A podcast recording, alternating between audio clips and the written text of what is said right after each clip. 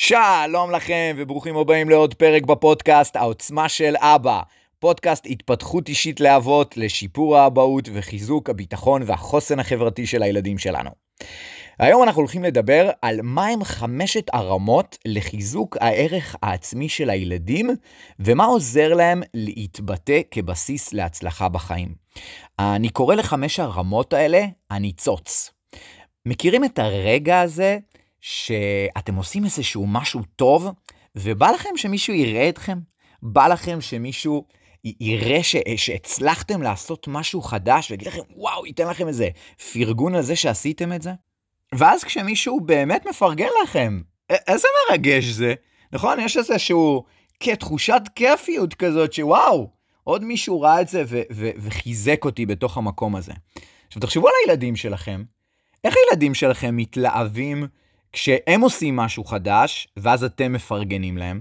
נכון, לפעמים יש את הרגעים האלה שהילדים עושים כל מיני דברים, ופתאום הם כזה מסתכלים מהצד לראות אם אנחנו מסתכלים עליהם, ופתאום כשקלטנו משהו שהם עשו ובאמת פרגנו להם באותנטיות, איזו התרגשות, איזה ניצוץ בעיניים יש להם באותו רגע. זה, זה ממש מרגש שמפרגנים לנו, שאנחנו מפרגנים לילדים שלנו. עכשיו, הילדים שלנו שרואים אותנו כמקור לביטחון, כמקור השראה, ברגע שאנחנו מצליחים להיות בפוקוס ולראות אותם ואת הדברים שהם עושים ואת התכונות שלהם, של זה אנחנו הולכים לדבר הרבה היום, על התכונות שלהם, וואו, כמה זה מחזק את הילדים. בתוך uh, חמש הרמות, אתם תבינו איך בעצם לא להפוך לג'אנקי של פרגונים.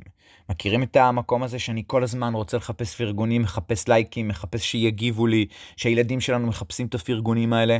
אנחנו חיים בעידן של אה, אלופים, אלופות, נינג'ות, נינג'אים, נסיכים, נסיכות, הכל זה פרגונים על המון המון המון דברים. פתאום הילדים הופכים להיות ג'אנקי של פרגונים. איך, איך אני כן מחזק להם את הערך, את הערך העצמי בלי להפוך לה, לג'אנקי של, של פרגון, והפרגון באמת להיות, הופך להיות משהו עוצמתי, ולא יאללה על הדרך, יאללה מגניב, כבר, כבר פרגנו לי. עכשיו, למה הדבר הזה חשוב?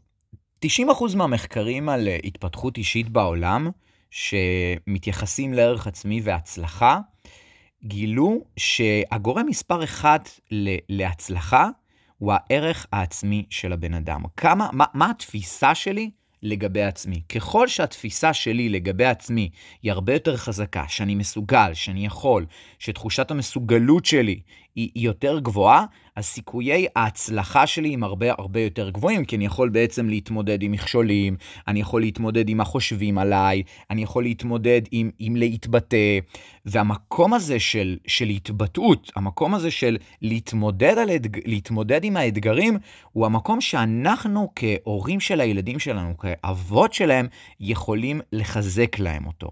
עכשיו, בין אם התפיסה שלכם להצלחה בחיים כלפי הילד שלכם היא שישגשגו, שיגשימו את החלומות שלהם, שיהיו להם חברים, שבעתיד יהיה להם כסף, מערכות, מערכות יחסים טובות, שירגישו טוב פשוט. בשורה התחתונה, בשביל שהדברים האלה יקרו, אנחנו חייבים ללמד אותם להתבטא, חייבים ללמד אותם להתמודד עם אתגרים.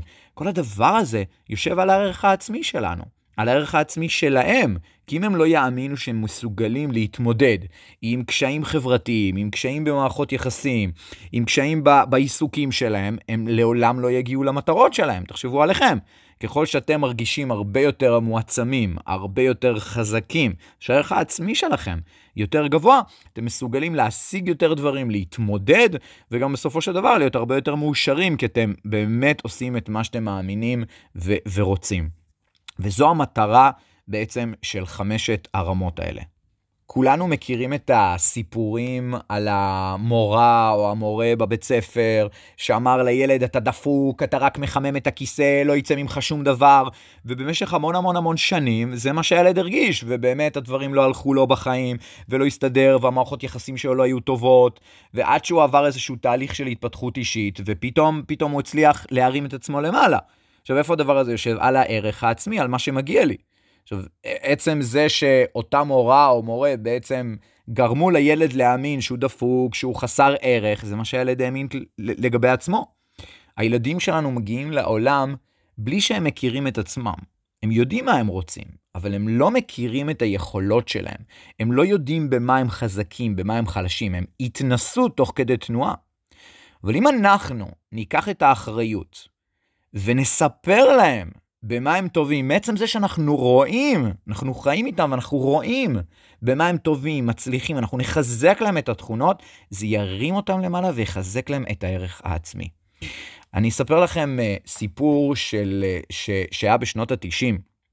רצו באמת לבדוק בקבוצות uh, פוטבול בקולג', בקולג'ים בארצות הברית, מה גורם לשחקנים להגיע לרמות המאוד מאוד גבוהות uh, uh, של הפוטבול.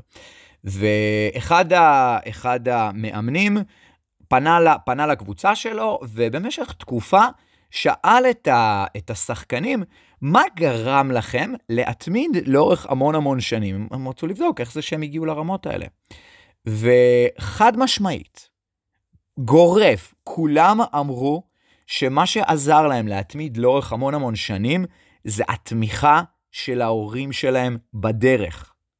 זה זה שההורים שלהם היו גאים בהם שהם עשו את העבודה, שהם התמידו. לאו דווקא שדחפו אותם, לאו דווקא שהאיצו בהם קדימה, על זה שהם היו גאים בהם שהם הצליחו. עכשיו, אני רציתי לקחת את הדבר הזה ו- ולבדוק אותו. כששמעתי על המחקר הזה, אמרתי, בוא נבדוק את הנושא הזה. ובמשך שנים, כשהיה לי את המועדון קראטה, כל כמה אימונים הייתי בא לילדים ופשוט אומר להם, אני גאה בכם. לפני שהיה מתחיל האימון. אני ממש גאה בכם. הם מסתכלים עליי כזה פרצוף של מה, מה, מה קורה פה עכשיו, לא, לא בדיוק מבינים על מה אני גאה. והייתי שואל אותם, אתם יודעים על מה אני גאה בכם? ורובם לא יודעים להגיד לי, כאילו על זה שהצלחנו בתרגילים, על זה, ש, על זה ש, שהתגברנו על הקושי, ורציתי לקחת את זה להכי פשוט. פשוט אמרתי להם, אני גאה בכם שאתם באים לאימון.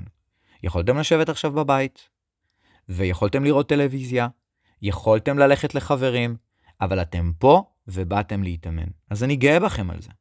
העיניים שלהם היו נפתחות, וכל כמה זמן הייתי בא ואומר להם את זה. וחד משמעית, לאורך שנים, כשהייתי שואל את הילדים מה עוזר להם להתמיד, היו אומרים לי, אתה. זה שאתה איתנו, זה שאתה מחבק אותנו, זה שאתה רואה אותנו. והדבר הזה גורם לילדים להתמיד, ומרגישים שרואים אותם.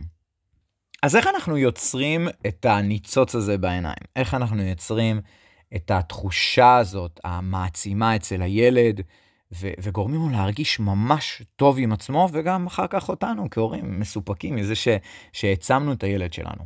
אז בשביל זה יש לנו את חמש הרמות. הרמה הראשונה היא הרמה הפשוטה. היא הרמה שבה אנחנו מפרגנים לילד על משימה שהוא הצליח. לצורך העניין, כל הכבוד שהצלחת במבחן. כל הכבוד שהצלחת בתרגיל כושר. כל הכבוד ששיתפת את המשחקים שלך.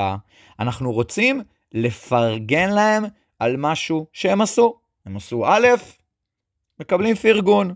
הכי פשוט שיש.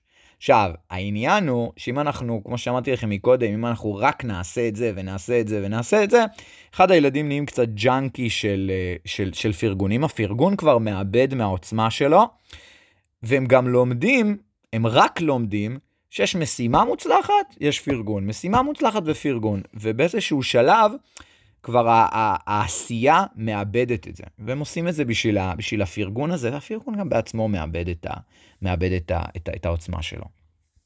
וכאן נכנסת באמת הרמה השנייה.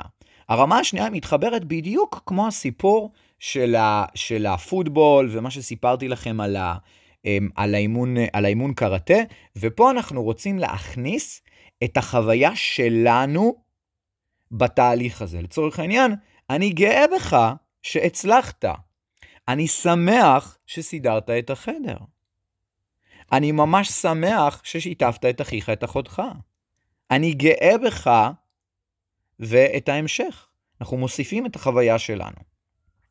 הדבר השלישי, הרמה השלישית שפה זה כבר מתחיל להיות יותר מעצים, זה אנחנו רוצים להכניס את התכונה שעזרה להם להגיע למטרה הזאת. הרי בסופו של דבר, הקונספט של ערך עצמי זה לא רק לראות שהצלחתי, שאני יכול, זה גם שאני אבין על עצמי שאני, שאני, מה יש בי שאני מסוגל לעשות את זה. והמקום הזה זו התכונה. לצורך העניין, אתן לכם דוגמה, כל הכבוד שהיית עצמאי וסידרת את החדר.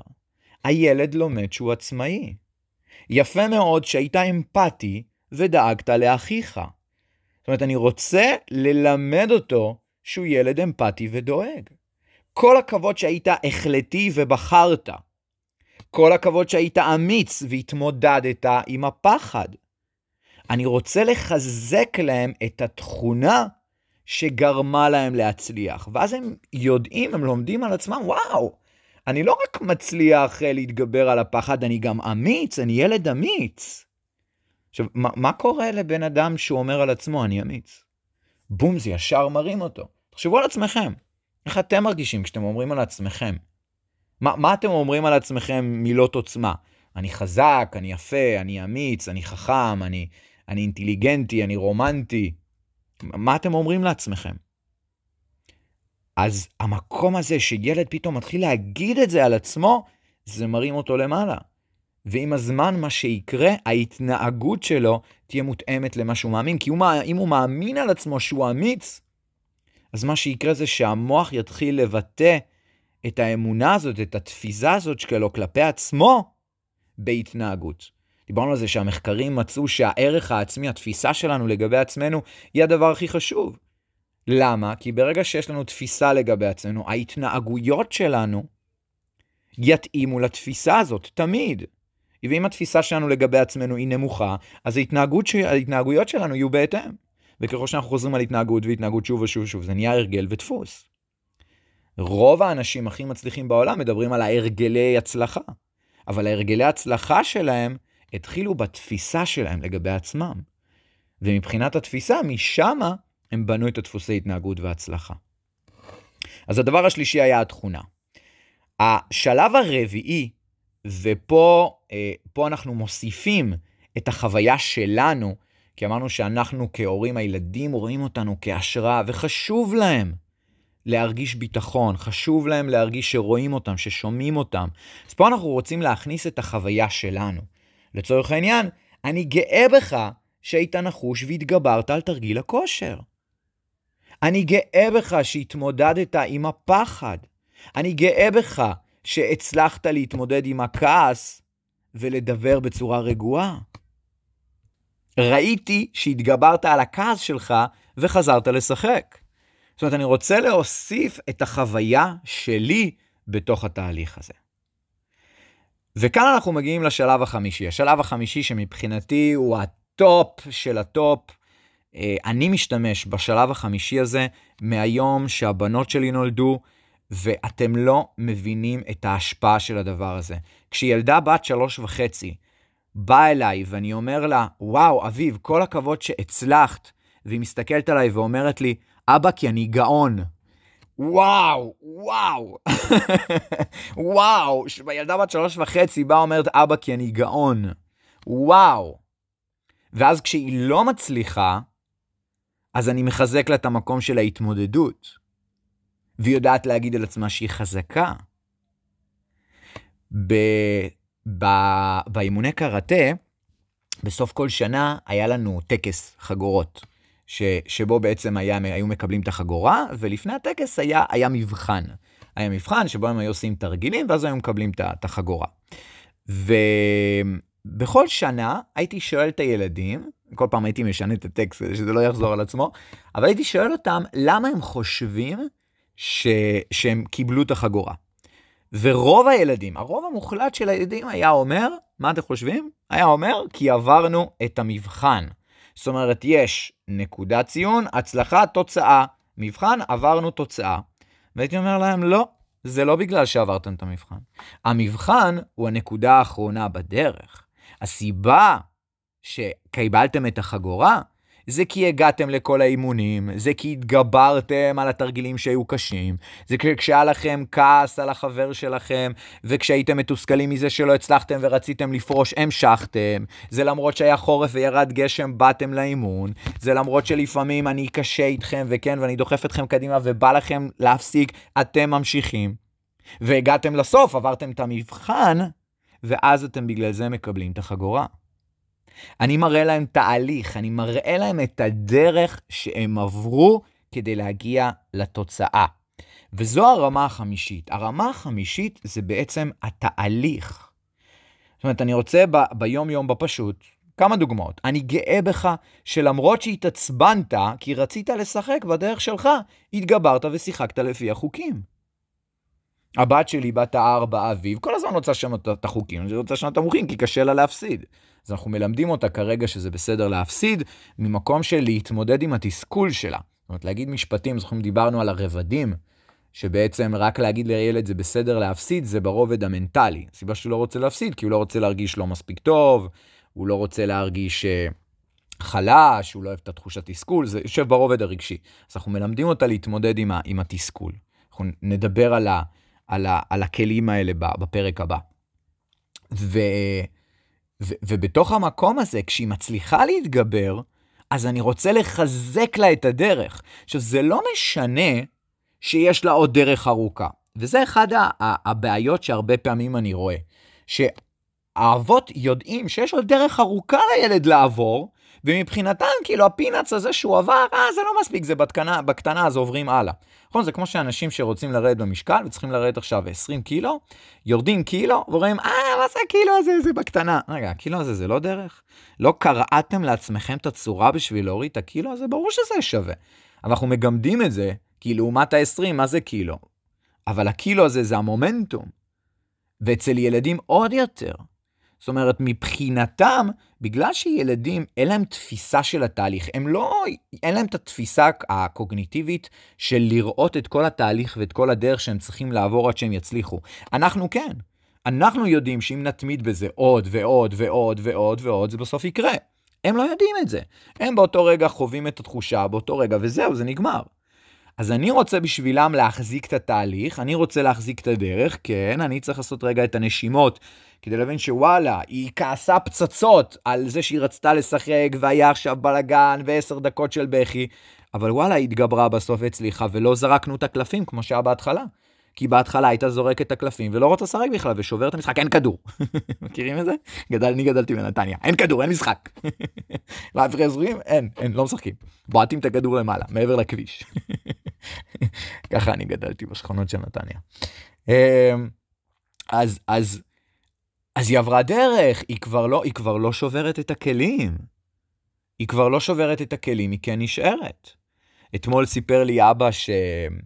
ש... שמתאמן אצלי, שהבן שלו, כשהוא רב עם החברים שלו, אז פעם הוא באמת היה שובר את הכלים. אמר להם, אני לא רוצה להיות איתכם יותר, לא רוצה לשחק ו- ו- ולא מוכן להמשיך.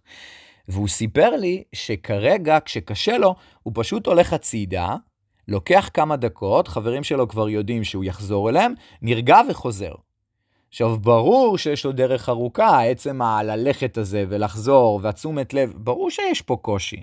אבל עצם זה שהוא כבר לא שובר את הכלים והוא הולך לחדר, לחדר נרגע וחוזר, וואו, זו דרך רצינית שילד עובר, זה לא מובן מאליו. גם אנחנו כמבוגרים כשאנחנו מצליחים לעשות את זה. אז, אז חשוב לפרגן על זה, חשוב להגיד. לדוגמה, אני ממש גאה בך שהיה לך קשה וכעסת, לקחת אחריות, הלכת לחדר, התגברת וחזרת לשחק. וואו, פתאום ילד, בת... תחשבו עליכם. תחשבו עליכם, מה אתם הייתם מרגישים באותו רגע? ואז ילד לומד שיש דרך, הוא לומד את התהליך. ושם זו הנקודה שבה בעצם אנחנו קודם כל משחררים את הג'אנקי של, ג'אנקי של פרגונים, ואנחנו מלמדים אותם את הדרך שהם עברו, אנחנו רואים את הדרך, אנחנו מפרגנים להם על הדרך. ו- ושם אנחנו מתחילים לבנות את העוצמות שלהם. כי ברגע שהילד רואה ושם לב שהוא מצליח, וואו, הוא, פתאום מרגיש שאני יכול, הביטחון העצמי שלו עולה, תחושת המסוגלות שלו עולה. פתאום, וואו, הוא ילד שמתמודד, מתגבר, ולא רק זורק את הכלים. וזה גורם לנו להרגיש הרבה הרבה יותר טוב. אז המשימה שלי אליכם להיום היא לבחור את אחת הרמות. אתם לא חייבים להתחיל ישר מרמה 5, ו- ואתם, ואתם לא חייבים להתחיל ברמה אחת. שכל אחד ייקח את הרמה שהוא מרגיש איתה כרגע הכי בנוח. אני אחזור עליהם מהר. היה לנו אחד, הכי פשוט. פרגון על המשימה, כל הכבוד שהצלחת. שתיים, אני מוסיף את החוויה שלי. אני גאה בך שהצלחת. אני מוסיף, אני שמח שעשית משהו, אני מוסיף את החוויה שלי. בשלוש, אני מוסיף את התכונה. כל הכבוד שהיית עצמאי, כל הכבוד שהיית החלטי, כל הכבוד על האחריות, כל הכבוד על המסוגלות. יש כל הכבוד הזה ששיתפת, כל הכבוד שהיית חבר טוב, כל הכבוד על האומץ. אני מוסיף את התכונה שגרמה לו להגיע לשם. בארבע, אני מוסיף את החוויה שלי. אני גאה בך על, אני שמח שזה ריגש אותי שעשית כזה. זה בעצם בארבע, ובחמש אני בעצם מפרגן על כל התהליך. מה היה לפני, מה עברת, מה עכשיו. יש, שמתי לב שהיית כועס, אתה מתמודד, כל הכבוד לזה שהתגברת. זאת אומרת, אני מראה לו את הדרך. אז אני מזמין אתכם לבחור את אחת הרמות האלה, ולהתחיל לשים פוקוס על הילדים שלכם. להתחיל ליצור את הניצוץ הזה. וברגע שזיהיתם משהו, קחו את זה, תתפסו את זה. עכשיו, יכול להיות שבאותו רגע הילד שלכם נמצא בתוך העשייה, שאי אפשר לפרגן לו באותו, דר... באותו רגע, כי זה יעבור, הוא נמצא בתוך המשחק, ואתם ראיתם שהוא עשה משהו. תחזיקו את זה. בסוף היום, או כשהמשחק נרגע ויש יותר פניות והקשבה, שם תבואו ותגידו. הרבה פעמים הורים עושים את זה תוך כדי, ואז אומרים, אה, אבל זה, זה, זה לא תפס. נכון, ניתן להם להירגע, אנחנו נחזיק את זה. אנחנו יכולים לחשוב באיזה צורה אנחנו רוצים לנסח את זה. אפילו בחשיבה על התכונה. אז רגע, הוא עשה פה איזה משימה. אוקיי, מה, מה התכונה שגרמה לו להגיע? אני רגע אחשוב על זה, מה זה גורם לי להרגיש? טוב, מצוין, בום, בערב אני אפרגן לו על זה. ואז בתוך המקום הזה, אתם תראו איך הילד שלכם מתחזק. אני אסיים בסיפור קצר. במשפחה שלנו יש לנו הרגל של, של uh, תהליך בלילה שנקרא קופסת הכוחות. לכל אחת מהבנות שלי יש קופסת נעליים שהם עיצבו בעצבן, כבר עכשיו יש כמה קופסאות נעליים. וקנינו, הלכנו למקסטוק וקנינו כדורים של אה, קלקר. וכל כדור קרקר כזה נקרא כדור כוח. במהלך היום, אשתי ואני מתבוננים בבנות שלנו. עכשיו, לפעמים אנחנו לא באמת שמים לב להתנהגות שלהם, אבל רוב הפעמים כן. ולרוב אנחנו מגלים שהם עשו איזשהו משהו חדש. לרוב אנחנו מזהים איזושהי התגברות מסוימת שהייתה. אנחנו מחזיקים את זה לערב, ובערב, כשאנחנו יושבים לפני השינה, אז אנחנו באים, לוקחים כדור לכל אחת מהם, וכותבים עליהם הכדור את הכוח שלהם. כוח הסבלנות, כוח הצחצוח שיניים, כוח הרכיבה על אופניים, כוח האומץ, כוח החברות, כוח האחריות. אנחנו כותבים להם את זה על הכדור, ומסבירים להם באופן קונקרטי שמתאים לגיל שלהם, למה הם קיבלו את הכוח הזה. הן הולכות לישון בצורה מאוד מאוד עוצמתית וחזקה. אחד הדברים המדהימים בתוך הדבר הזה, שזה שברגעים שקשה להם, לצורך העניין עם סבלנות, עם התמודדות עם תסכולים, עם כעס, עם התגברות על אתגרים חברתיים, אנחנו באים ואומרים להם, אנחנו מאמינים בך, אנחנו מאמינים בך, שאת יכולה להוציא את כוח הסבלנות עכשיו. יש לך את כוח האחריות, כוח ההתמודדות, ואת יכולה להתגבר על זה. זה מחבר להם קונקרטית לכוח שלהם, למה שהם עשו. והדבר הזה מאוד מאוד מעצים אותם. כי ברגע שהן מצליחות, והן באות ואומרות לנו, השתמשנו בכוח הזה, בום, אנחנו יודעים שהצלחנו. וכשזה קורה שוב ושוב ושוב, שם אנחנו רואים שההרגלים הטובים, ההרגלים שאנחנו רוצים להטמיע אצלם כדי שיצליחו, כדי שיתחזקו, כדי שיבטאו את מה שהם מאמינים בהם, ובעתיד יגשימו את החלומות שלהם וירגישו טוב. נשארים ובאים לידי ביטוי. אז uh, קחו לכם את הפרק הזה, תחשבו על הרמה שאתם רוצים להשתמש בה, ולאט לאט תתקדמו עד לרמה 5 וחזקו את הילדים שלכם. אני מזמין אתכם לספר לי, לכתוב לי איך היה לכם, איזו רמה בחרתם, מה היו התגובות של הילדים שלכם, וגם איפה אתם מתקשים יותר לחזק את הילדים שלכם. שיהיה לכם המון המון בהצלחה, גאה בכם שאתם כאן בהקשבה, לי כיף מאוד גדול להעביר את הפרקים האלה, ואנחנו ניפגש בפרק הבא. ביי.